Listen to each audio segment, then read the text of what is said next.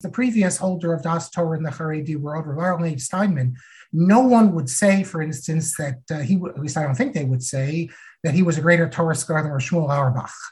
But he had other, he was a great Torah scholar, of course, but he had other characteristics. He was a great Tzaddik. And in other words, and no one would say that Chaim Ozer, I think, was a greater Torah scholar than a Rugged but it's not about just how much knowledge you have. There's a, a, other things that come into what makes a Godol a Godol. We don't assume in even in the Haredi world, they don't assume that the Gadol Yisrael or the Posek Ador has to know the most. There has to be tzidkus. There has to be a, a way of relating to people. So it's not just an equation of who has the most Torah knowledge. I'm Scott Kahn, and this is the Orthodox Conundrum.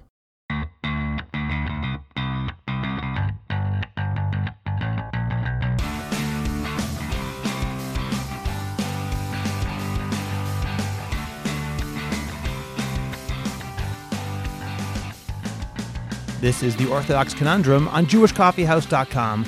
I'm Scott Kahn.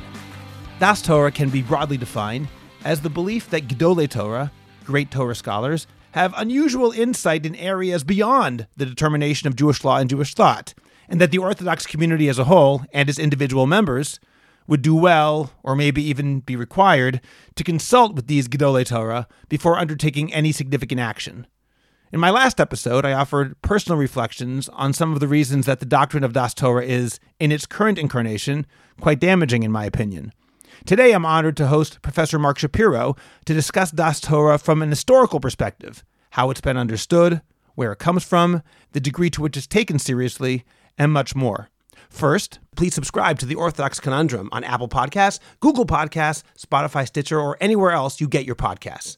Please like the Orthodox Conundrum page on Facebook and join and participate in the Orthodox Conundrum discussion group on Facebook. We have some fantastic discussions there, so check it out today. I'd also like to ask you to become a Jewish Coffeehouse patron on Patreon. Just click on the link in the description of this podcast, and you can get bonus episodes, JCH merch, and more. You'll get special episodes on all sorts of topics that are only available to subscribers, and you'll be helping Jewish Coffee House spread our message of a welcoming, intellectually engaged, and honest orthodoxy. It's just a few dollars a month, and you can cancel at any time. We're looking forward to your joining the Jewish Coffee House team. Finally, Imagine standing behind a lectern in a packed room, speaking to an audience of 200 people, everyone paying attention to every single word. Now imagine an audience of 500 people, or an audience of 1,000, or even more. That's what you're doing every time you release an episode of your podcast. If you have a message that needs to be shared and you want to promote your organization, your business, or your cause, the most effective method is by creating a podcast. And JCH Podcast Production can make it happen for you. JCH Podcast Production offers individualized packages that empower you to build your perfect podcast in the way that best promotes you and your message while playing to your strengths. We'll support you from the initial idea through the setup process, through promotion and release, through your first milestones, and beyond. And as data comes in, we'll help you tweak it to make it even better. So if you'd like to produce a podcast that's both entertaining and effective and noted for its high quality content and exceptional sound, contact us today. Go to jchpodcasts.com to sign up for your free consultation or write to scott at jewishcoffeehouse.com. Make your voice heard, promote your cause, sell your product, and engage your audience today. Marc Shapiro holds the Weinberg Chair in Judaic Studies at the University of Scranton. A graduate of Brandeis and Harvard, he is the author of numerous books, articles, and reviews, and is a popular scholar in residence at synagogues around the world. He has written Between the Yeshiva World and Modern Orthodoxy and The Limits of Orthodox Theology, both of which were National Jewish Book Award finalists. Other books of his include Saul Lieberman and the Orthodox, Studies in Maimonides and His Interpreters, and Changing the Immutable How Orthodox Judaism Rewrites Its History.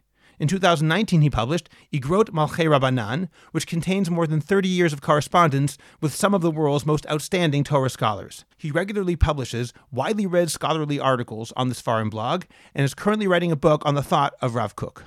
Professor Marc Shapiro, thank you very much for joining me today on the Orthodox Conundrum podcast. Pleasure to be here. I recently discussed Das Torah and Emunat Chachamim as they appear today but those were my own reflections. So today I'd like to ask you about them from an historical perspective. I'd like to begin with definitions. So, Professor Shapiro, can you define Dat Torah and say what it really first became in its modern incarnation, a major force in Jewish life? Okay, well, that's uh, problematic in and of itself because what is the definition? Uh, I don't think you get uh, the same definition if you ask different people.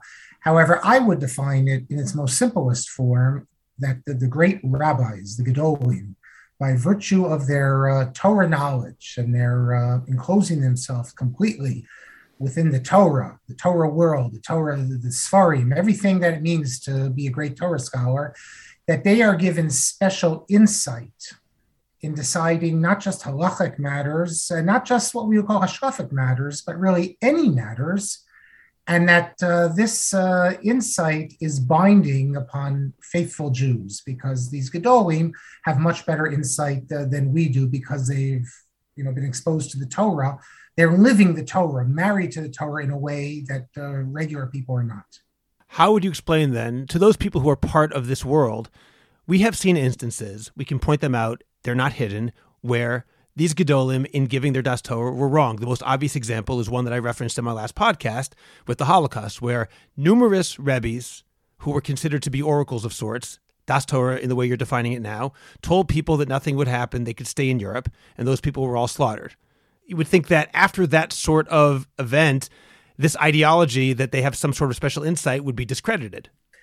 Well, it certainly was discredited among many people. Just like uh, today with the sexual abuse uh, situation, many people have uh, been discredited. It's been discredited in many people's eyes. But for true believers, uh, it's very difficult to discredit something. Uh, I mean, everyone said that uh, before the Lubavitcher Rebbe passed away, that once he passed away, that would be the it, it for the rampant messianism. And we see that for some it was, and for others it was not. Uh, true believers are not easily moved from their belief. So the question is better framed perhaps as how do the believers in the doctrine of Das Torah justify it after seeing these sort of failures? And they have explanations and they have answers for it. Uh, uh, but there's no question that many people have been disillusioned by Das Torah. And it isn't just the example you gave. Uh, the Das Torah, if we can use that term, it's a little anachronistic, but the Das Torah was opposed to Zionism. By definition, any religious Zionist then and today was and is in opposition to Das Torah. To be a supporter of Zionism in the late 19th, early 20th century meant that you were going against Das Torah. And plenty of religious Jews did that, recognizing that they were not going along with what the great rabbis had to say, because they felt that the great rabbis don't have a monopoly on truth. When you describe Das Torah as being a type of Ruach HaKodesh, I'm putting those words in your mouth, but I assume that's what you're referring to some sort of Holy Spirit which allows the rabbis who are married to the Torah to have this special kind of insight. I quoted in my last podcast Rav Aaron Feldman of Ner Yisrael, who said that Das Torah is not Ruach HaKodesh. I believe he says that no one thinks that. Das Torah is simply that because they are so wise and their understanding of Torah so deep, they have a better understanding, but it's pure intellectual understanding. It's not God given. He still says you have to listen to them because otherwise you're a fool. Is that a common definition in your mind? No, no, that is in direct opposition to the standard Haredi perception as advocated and written by everyone uh, starting with the Chazon Ish and on, even before the Chazon Ish. Everyone agrees. I, I wonder whether Rabbi Feldman is being frank in what he's saying, because it is basic that the Gadol Yisrael, the one who's immersed himself in Torah, also has a siyata deshmaya, a divine assistance. I wouldn't. I don't know if we're going to call it ruach hakodesh, but a divine assistance that enables this individual to uh, come to conclusions that are, uh, I guess, closer to the truth than others. So that doesn't mean that uh, such a person cannot make a mistake. However, they are given a certain as divine assistance that uh, others are not, and therefore, uh, if you want to hedge your bets, the best thing is you follow the Gedolim what they have to say. But to, to, to deny that they have siyata deshmaya is really to uh, pull the rug, rug under the whole concept of Das Torah, which from its beginning is based on the fact that the Gedolim are given the Siyata Shmaya by virtue of the fact that they're not uh, influenced by the outside world and they're Kuo Torah. That actually goes in complete opposition to what Rav Aaron Lichtenstein Zatzal said about Das Torah, that the problem is in his mind, he said this in, his, in a talk, that while there's Torah, there's no Das, and accordingly, people who don't have any knowledge of the outside world are less able to actually give proper answers. He said in that talk that if everyone were like Shlomo Zalman Auerbach, was common sense, knows what he knows, knows what he doesn't know, and also can appreciate the needs of the questioner, is willing to say, I'm not sure about something. If everyone were like that, he would have no problem with Das Torah. The problem is they lack the very thing that you say they see as a benefit. Okay, well, I, I think uh, the advocates of Das Torah, and this is not how it, it often plays out, when they speak about self imposed just kuo Torah, they don't mean that the person is ignorant of, let's say, uh, he doesn't know who the president of America is and doesn't understand certain basic concepts in science and the history. What it means, though, however, is that these people are not they're not going to the, the, the baseball game and they're not being concerned with uh, things outside the culture and just uh, the gashmias that most people are. Now, it is true that among certain great figures in the Haredi world, uh, they do have absolutely no knowledge of the outside world. And in such cases, you wonder who is the Das Torah? Is the Das Torah from the Gadol or is it from what they call the Askan? The person who has, because if you go, if you're dealing with a great rabbi who literally has no knowledge outside of Torah, and you have to come in and explain to this uh, great rabbi all about the various political situations going on now, and then he makes a decision: do you support this party or that party? Really, it's your explanation that leads to the Das Torah. So it's the advisor who's creating the Das Torah, and that is always the criticism in the Haredi world. When they don't want you to mean internal criticism? internal criticism. When they don't want to accept a certain Gadol's Das Torah, they say it's not really his Das Torah. He's been misled by his advisors. But of course, that raises the question that uh, for Das Torah to function properly, if you need uh, good advice, then in what sense is it Das? Because the advisor can twist it any way the advisor wants. Uh, that's been an issue and an area of conflict uh, in the state of Israel since the beginning. When uh, Agudas Yisrael decided to join the government, and um, even in the first government, there was a minister uh, and the opposition to Agudas Yisrael said that, that this cannot be Das Torah because Agudas Yisrael was always opposed to Zionism, and that Itche Meir Levin and the other leaders of Agudas Yisrael were really in control of the Moetzes Gedolei Torah. Well, again, if you have a situation where the Askanim are in control of the Moetzes Gedolei Torah, then where is Das Torah? And the critics said, you're right, there is no more Das Torah. There is a whole group within the Haredi world that deny Das Torah uh, at least denied that the Moetzes Gedolei Torah because they were considered. They probably had their own Das Torah, though. Das Torah. Yes, but Das Torah is understood to refer to the Moetzes Gedolei Torah of Agudas Yisrael. When you speak, for example, of Hasidic Rebbe, you don't speak in terms of Das Torah because it's a completely different concept. Hasidic Rebbe doesn't have to have Torah knowledge. It's not part of the job description. Now, his prophecy or Ruach HaKodesh is a better term to use it, comes from a certain divine overflow, I guess you could say, that's due to him being part of a lineage. But it's not as a result of his great Torah knowledge. In the Lithuanian world, Das Torah is a direct result of great Torah knowledge. That doesn't mean you have to be the greatest Torah scholar. For instance, the previous holder of Das Torah in the Haredi world, Rav Aron Steinman, no one would say, for instance, that uh, he, at least I don't think they would say, that he was a greater Torah scholar than Shmuel Auerbach but he had other he was a great torah scholar of course but he had other characteristics. He was a great tzaddik and in other words and no one would say that chaim ozer i think was a greater torah scholar than a rugged but it's not about just how much knowledge you have. There's a, a, other things that come into what makes a gadol a gadol we don't assume in the, even in the Haredi world, they don't assume that the Gadol of Yisrael or the Posek Ador has to know the most there has to be tzidkus. There has to be a, a way of relating to people. So it's not just an equation of who has the most Torah knowledge. That's really interesting. And it actually gives lie to something that I was going to ask you about. I'll ask about it now. This goes back to the question of where historically Das Torah became a thing in the Lithuanian world. I had been assuming, based on nothing, that the effective merger of the Hasidic and Misnagdish worlds that happened with institutions like Agudas Yisrael once upon a time they had been tremendous opponents of each other and they eventually became allies. I figured it was an influence that moved from the Hasidic world into the Misnagdish world. Are you saying that's not true? And if it's not true, where did Das Torah come from in the non Hasidic world? Okay, a couple of things. First of all, Agudas Yisrael was not, not in opposition to the Hasidic world. Hasidim were involved in the Agudas Yisrael as the founding. That's what I mean, meaning that was the that was at the time when they started to merge together into a common Orthodox ideology, working together against Reform and Conservative. That's what I mean. Okay. Well, first, before I answer this, there's been a big change in Das Torah. So let's deal with this, and that might relate more to the Hasidic angle here. Originally, Das Torah referred to the great rabbis, and there was even a Moetzes Gedolei Torah. Today, we it's a completely the last generation, a completely different new conception of Das Torah, what I refer to as the papal conception. We now have a situation that for Das Torah, you have one Gadol Israel who functions as um, the ultimate authority. And there's an expectation. When one gadol passes away, that another one will rise to the fore and take his place. And you can see this. You go, let's say, from Rav Shach to Rav Elyashiv, then to Rav Steinman, of course, unless you're on the, the Auerbach side. And then after Rav Steinman, you have Rav Chaim Kanievsky. Or, eh, there's been this assumption that there needs to be one repository of Das Torah for each community. And that was not the way it was. Uh, there never was this conception when Das Torah began, when you begin to speak about it. So when did Das Torah begin?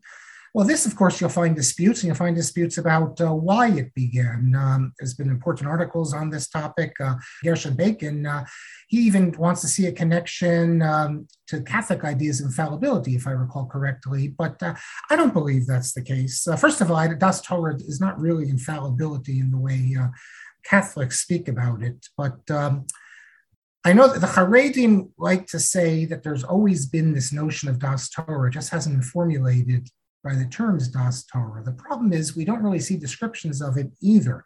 The Lubavitcher Rebbe, Rishner Zalman, even speaks against this conception that you go to the, the Rebbe for non Torah matters. He, he says this is not for him. Meaning the first Lubavitcher Rebbe, yes, Rishner Zalman the, the first Lubavitcher Rebbe. The question is, though, uh, did the rabbis want this power, but the people just didn't give it to them? I have a view, and I, don't think this is the mainstream view, but I believe, and I can give some reasons for this if you're interested, that this really comes from the people, the masses. The, it's very rare for a leader not to take what's given. The people never gave the rabbis this authority, but there begins to be an expectation among the people in the 20th century that the rabbis should be given this as well and the people then declare it, it's the it's the masses and the good uh, Yisrael, that is the lay people, who established there has to be a Moetzes Gedolei Torah, and it becomes an expectation of the people that these things are. If the people never went to the great rabbis for these questions, if they never went to the rabbis and asked the rabbis to decide political questions, the rabbis wouldn't.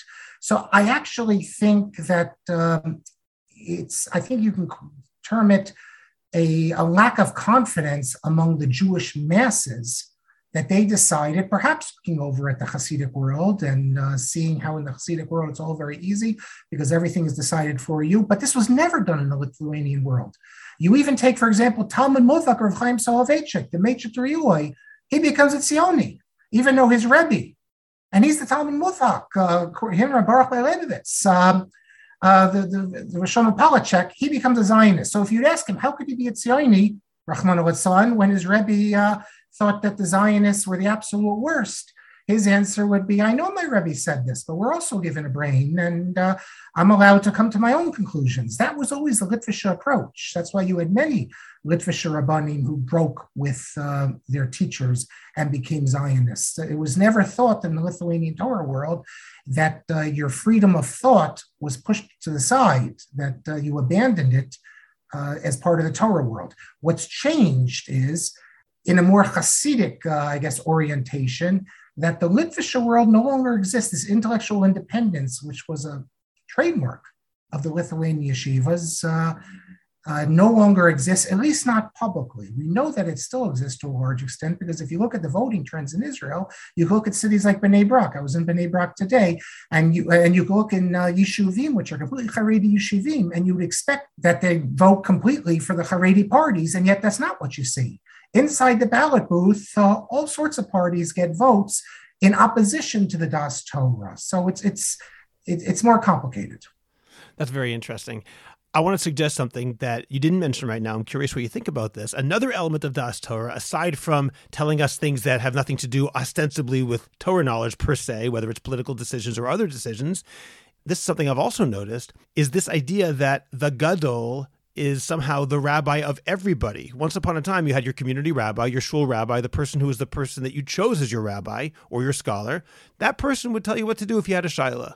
Now there's an idea. It doesn't matter what your personal rav said because the gedolim say you have to do the following. I think that's another element of Das Torah that exists as well.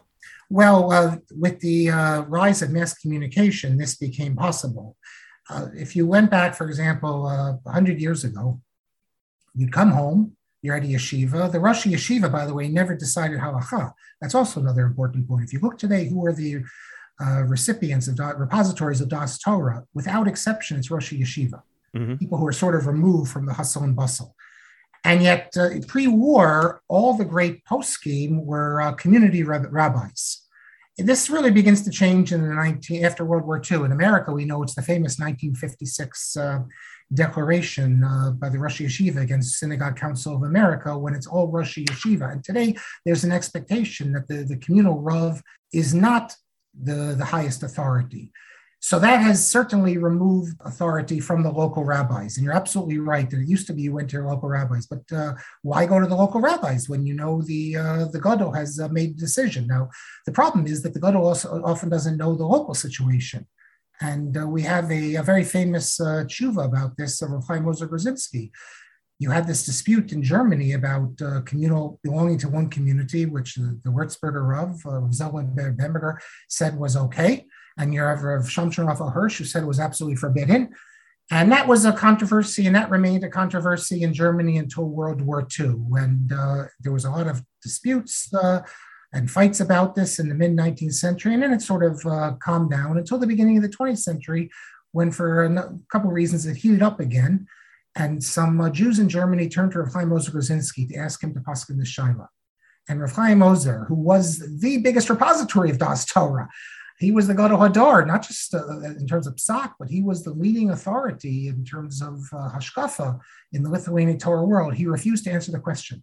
He said when the dispute was going on between the Würzburger Rav and Hirsch, there's a reason why they didn't ask for Chonim to give a ruling, which is he was the, the address for German rabbis or the Netziv or anyone else. And that's because this was a dispute that in order to decide it, you needed to be on the spot. You needed to be living in Germany and have an understanding of what was going on. So Rav Chaim Ozer shows his greatness we say you get schar also haprisha in saying that he wouldn't answer it because not being in Germany, not knowing the particulars, this is not a question an outsider can answer.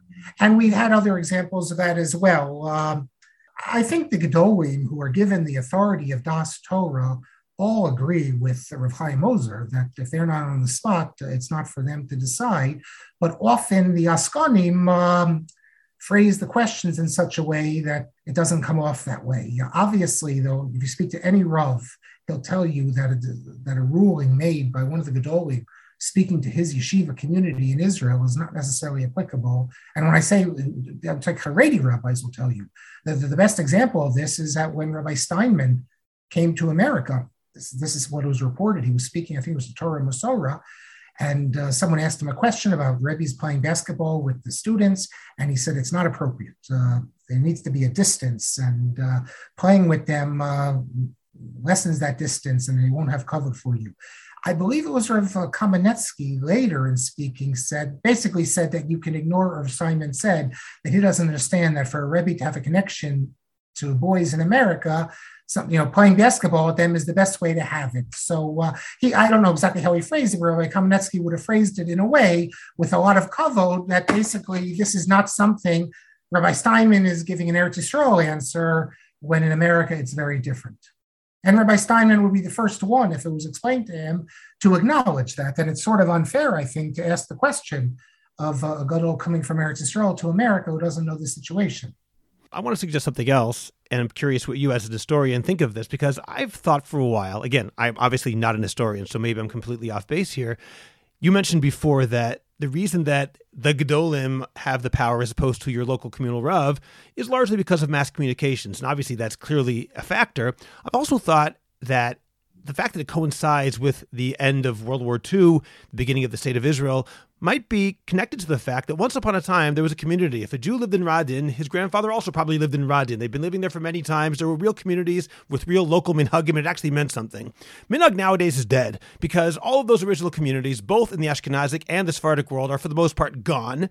They've been reconstituted, if at all, in Israel, in the United States. The Russian community is obviously, for different reasons, completely eliminated. What it once was is no longer there. Because of that, the idea of a local Rav with a local community with its own minhagim no longer exists. So, accordingly, the question is who are the new rabbis if there's no such thing as a community rabbi per se? That, along with mass communications, leads to the answer that the rabbi is the Gadol Hador. Yeah, the only thing I would say to that is we're not really dealing with minhagim here. We're dealing with, uh, I guess you could say, hanhaga. We're dealing with leadership, and uh, so it's not a question. It's true there are no, we don't have local minhagim anymore. In Europe, for instance, if you're in Kovno, and the practice for generations in Kovno was to say this prayer or not do it this way, the fact that the Gadol Ador would say that this is a mistake didn't change matters because this is the minhag of our community. So, in that sense, we have, and Chaim Soloveitchik, of course, has written about this, we have a, a, growing uniformity of what's considered appropriate practices. But here we're dealing with something different. We're dealing with uh, the notion that one or two great rabbis can be authoritative for uh, Jews all over the world. And uh, that is a combination of the mass communication. You can easily, well, why do you need to ask your local rabbi when this great rabbi is a greater Torah scholar? You can ask this great rabbi. And also, um, the, the, there's an expectation, perhaps because of the Hasidic world, that uh, we could use one great figure. Also, um, modern uh, photography. Constantly, if you there's a connection between how the public regards certain rabbis and how often they're photographed. And there's often a public department of public relations. Their picture is always up. And uh, if you don't have a PR, for example, Rabbi Shlomo Fisher, who recently passed away, by any objective standard, he is the equivalent of um, the, the, the, rabbis you'll find on, let's say, the Moetzes Gedolei Torah. But he never had the influence. He didn't have a division of public affairs uh, pushing him, even though, as I said, by any measure, is he's greater in Torah learning and understanding uh, than many, many of the rabbis who today are given this authority. It's very interesting because I hear all the time, and it frankly bothers me. I hear many people saying things like this when they ask their local rabbi a question. They'll say, He told me yes or no because the Gedolim said it this idea that no rabbi, even a Talmud Chacham, a serious scholar who's the rabbi of a shul, the rabbi of a community, the reason that he gave me this particular answer is not because he studied the issue or he looked it up himself. It's because the Gedolim told him that's what they have to do. And I see this over and over. It actually, I think it's a real problem. It takes away power. I don't care about power, but it takes away authority from people who actually know the situation that individuals are involved in. Yeah, well, again, that's a question to each individual rabbi. But there's a flip side to this: is that you also have uh, many rabbis. They figure they went to school, they learned, and they got a a cloth and they got smicha, and now they can start deciding questions, uh, even weight, weighty questions. Uh, and that's also not traditional because uh, just because you're a young rabbi doesn't give you the right to start paskening on shilas that uh, of great uh, importance. However, traditionally, obviously, a rav who's a Talmud chacham was not did not feel bound uh, just because some great figure thought differently. Otherwise, uh, you don't need to have. Otherwise, you just call Rav Elyashiv. He give you the answer for everything. You can go to. You don't need any other posting. You can have a whole office there of uh, the Gadol Yisrael, and all the questions go there. But that's not how Psak has ever worked, and it can't work that way because Psak deals with individual circumstances and not just Psak. Uh, leadership. There was a politician in the Lakewood area. I don't know if it was state or just a local politician and he was intermarried. And yet uh, the Lakewood Yeshiva community supported him because uh, he, he brought in the bucks. He did good things. Well, someone was running against him I think, a religious person. And uh, he went, uh, he got his people to go uh, to Rav Chaim Kanievsky and they said, Can you support an intermarried person? And of course, Rav Chaim Kanievsky said, Absolutely not. Uh, he's like a Meshumad. And then he came back and they're hanging up signs all over Lakewood that you can't vote for a uh, an intermarried person because Rav Chaim Kanievsky said. And the Lakewood leadership said that basically Rav Chaim doesn't know the situation. And, uh, and of course, if they would have gone to him, they would have explained it to him. But it's uh, these, these are the problems that arise in those situations. You, you need local leadership, but uh, even local leadership needs to recognize that uh, there are certain areas that uh, they're not expert in. That's another problem. So I think the problem goes both ways. I want to go back to something you mentioned earlier, comparing Das Torah, or not comparing in your case, to papal infallibility, which of course was declared in 1870. It was an assumed idea, but it was actually declared official doctrine at the First Vatican Council. And the idea of infallibility, which you say doesn't really apply over here, it's actually only in the Catholic Church but invoked once or twice, depending on how you count it. It's not really something which has so much practical implications for them. Nonetheless, Das Torah is often understood as whether you call it uh, Ruach HaKodesh or whether you call it Siyata Dishmaya, some sort of godly assistance enabling them to make good decisions. How do those who propose the idea of Das Torah, those who, its proponents, how do they explain things like Par He'elam Davar Shel Tzibur, which is a korban that's given when the Sanhedrin makes a mistake, and all of Am Yisrael makes a mistake. If the Sanhedrin can make a mistake, if the figures in the Torah can make a mistake, how can we say that rabbis nowadays, in all likelihood, can't really make such a mistake?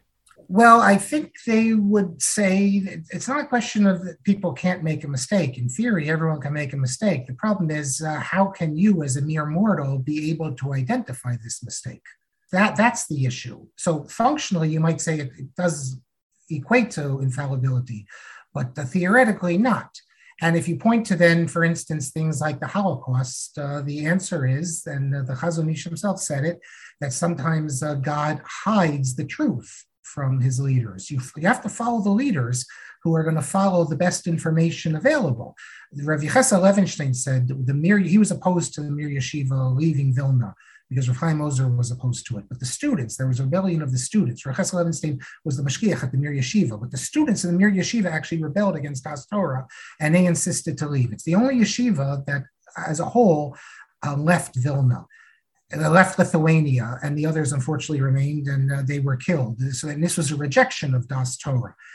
Rav Chesed Levenstein said after the war that just because you do something that's crooked like we did by going to uh, Shanghai, because the problem was you're going to request permission from the Soviets to cross the Soviet Union, they could put you in Siberia. That's what everyone assumed would happen. Now, just because you do something crooked doesn't mean it was right.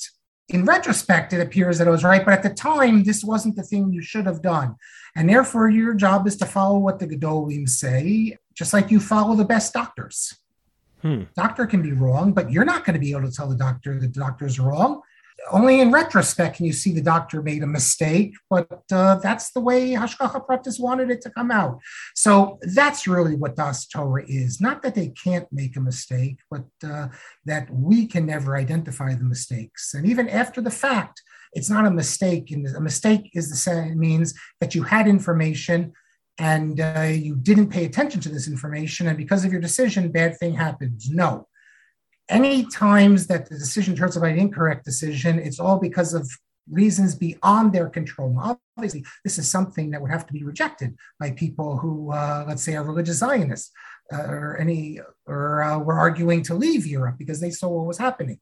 But that is how the Haredim understand it, not that it's infallibility. You mentioned just now the Dati Leumi world. I've often wondered if the Dati Leumi world, in some ways, and obviously it's a very big, broad community, but if sectors of the national religious world are moving towards this conception of Das Torah, parts of like Yeshivat Har Hamor the Rav Tau faction, so to speak, is Das Torah becoming a thing within the national religious community? Well, there's always been a struggle. Already in the days of Rav Kook, uh, when Rav Kook came out with his famous psak uh, forbidding women uh, to vote, Rabbi Maimon, Yehuda Maimon said that when we have have halachic questions, we go to the rabbis, but in political things, we don't go to them. So already, and Rav Kook was saying this isn't uh, political; it's, it's not a pure halacha, but there's a hashkafic element to it. Uh, so this has uh, been an issue from the beginning.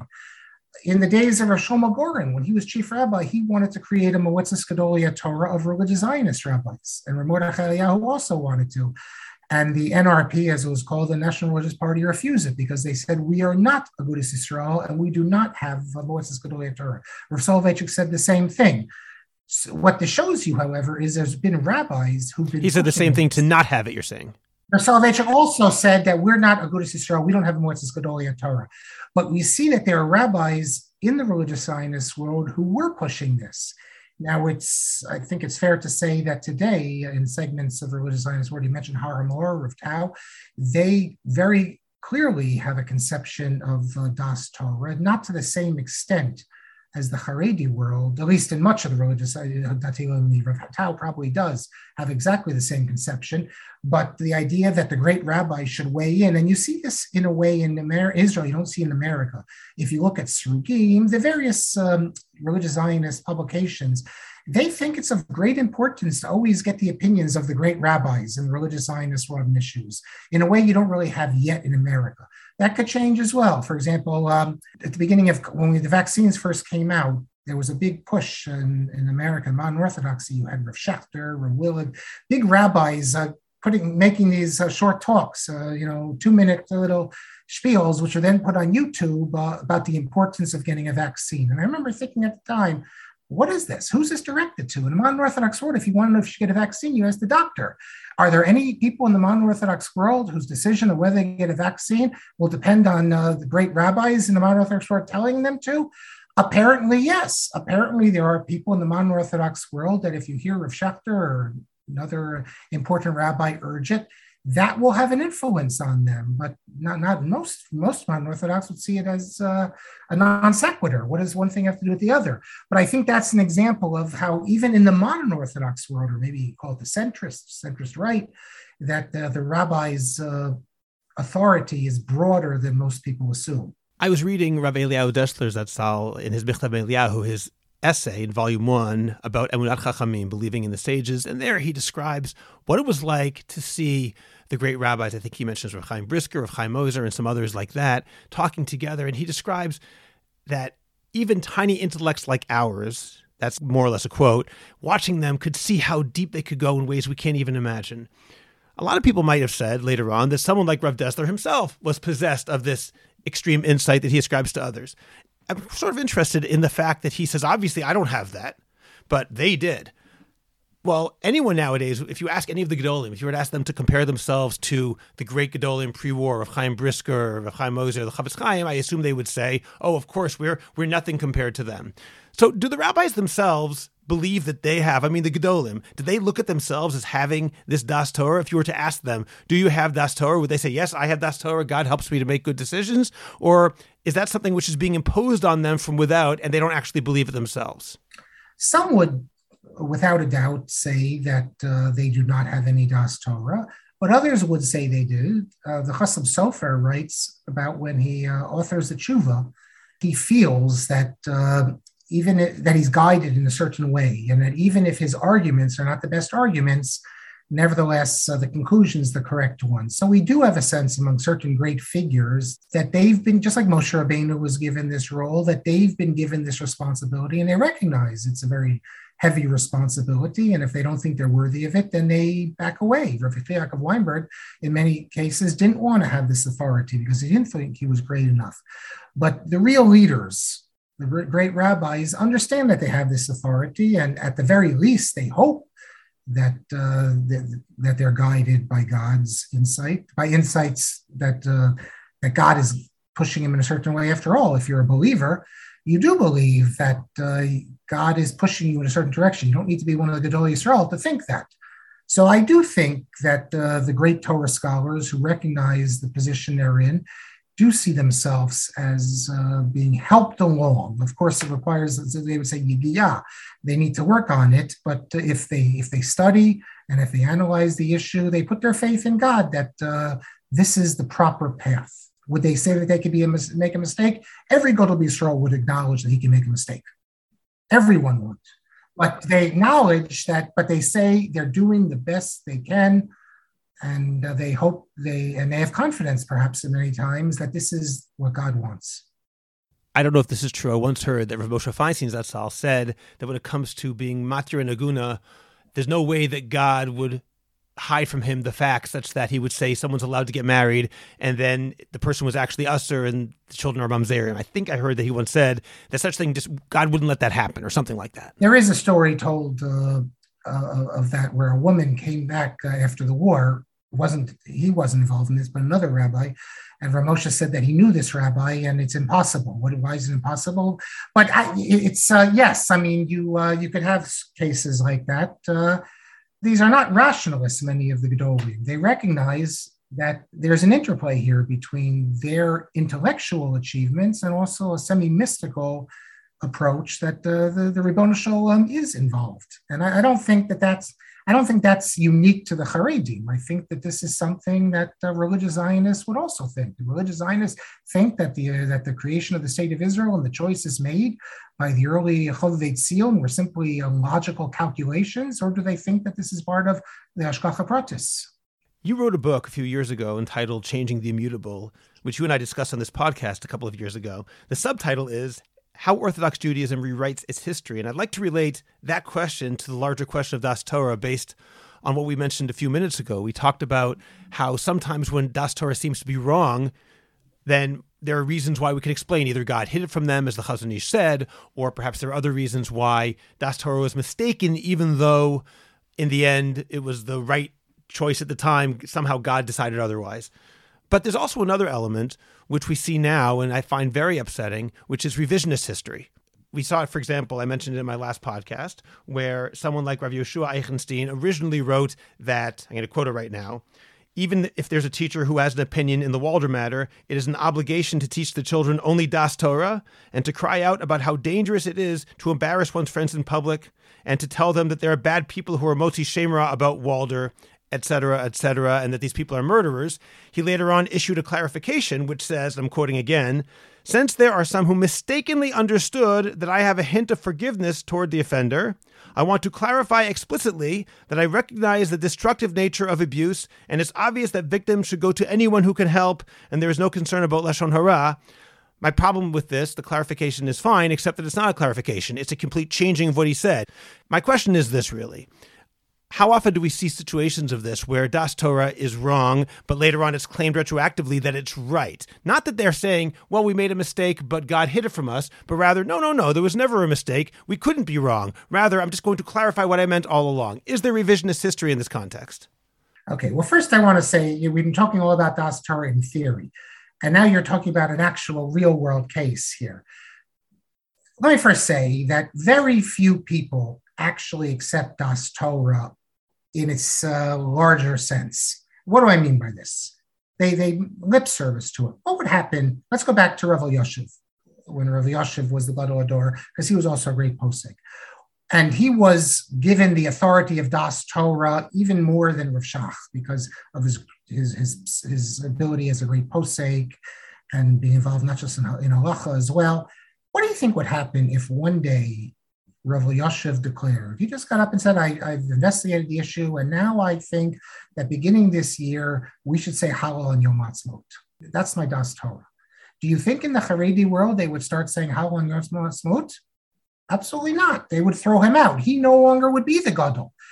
So the Das Torah Gedoli, they don't have the ability to say whatever they want. They have a limited sphere of operations if they go too far, either to the right or to the left. If Rav Elyashiv similarly had announced, I now have come to the conclusion that we should adopt the Satmar approach and not have anything to do with the state of Israel, he would then, by definition, no longer be the Das Torah. Well, how could that be?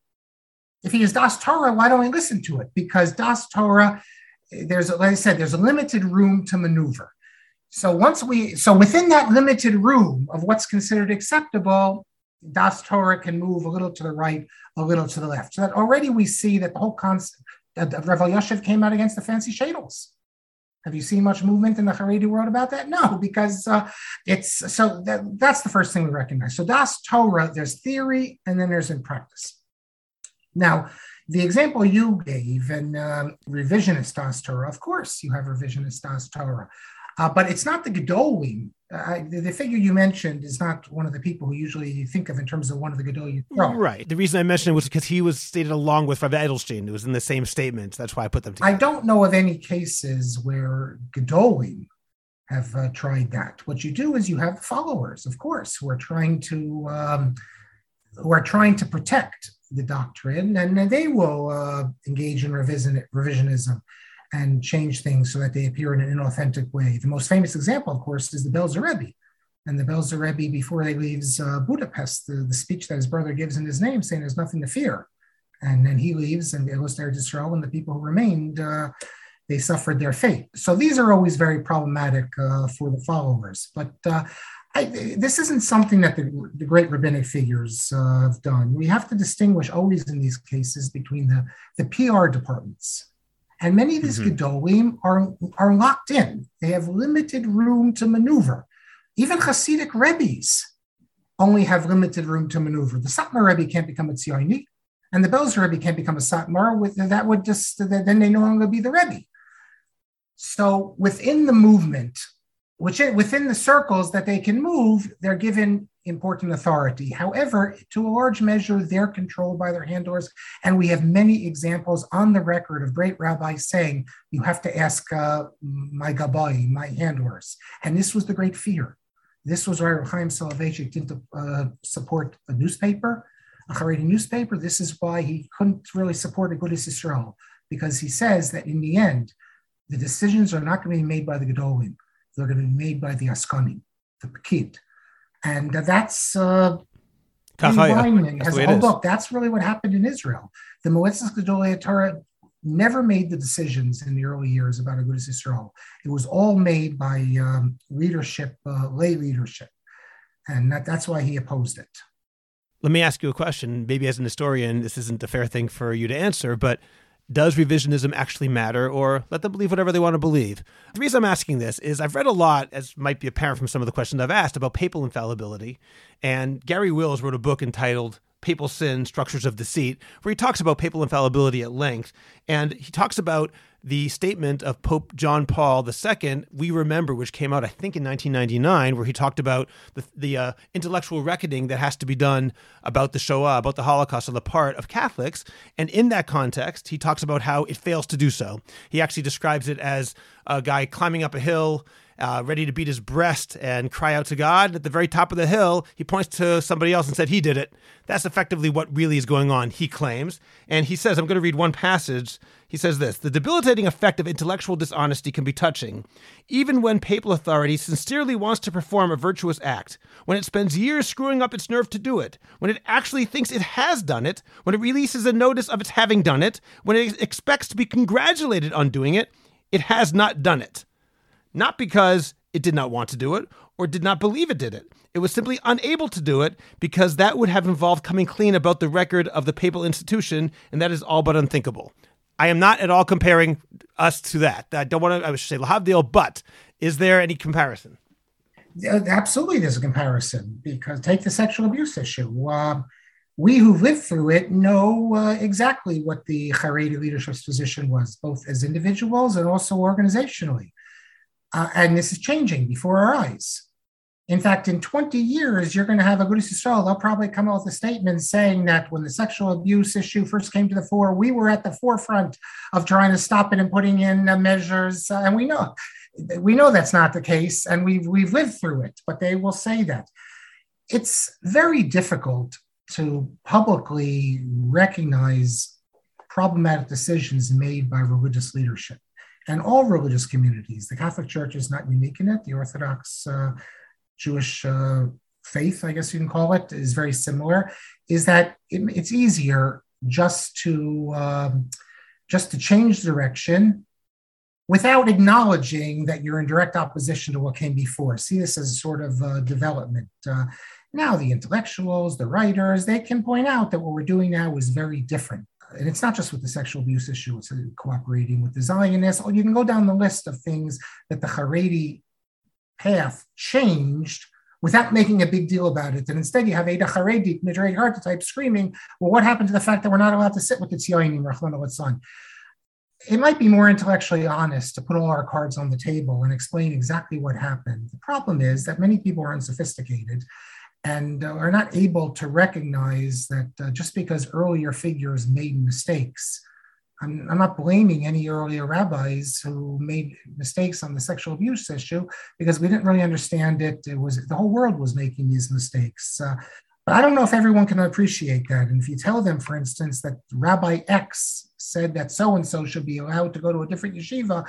because he promised he's not going to get involved in the hanky panky with the kids, then that's okay. Now we see how foolish this is, and uh, and many people would say, well, how can this person be a Gadol Yisrael? But if you're sophisticated, you will understand that we reckon if he did it today, you'd be right. Anyone who says this today, we couldn't recognize him as a Gadol Yisrael.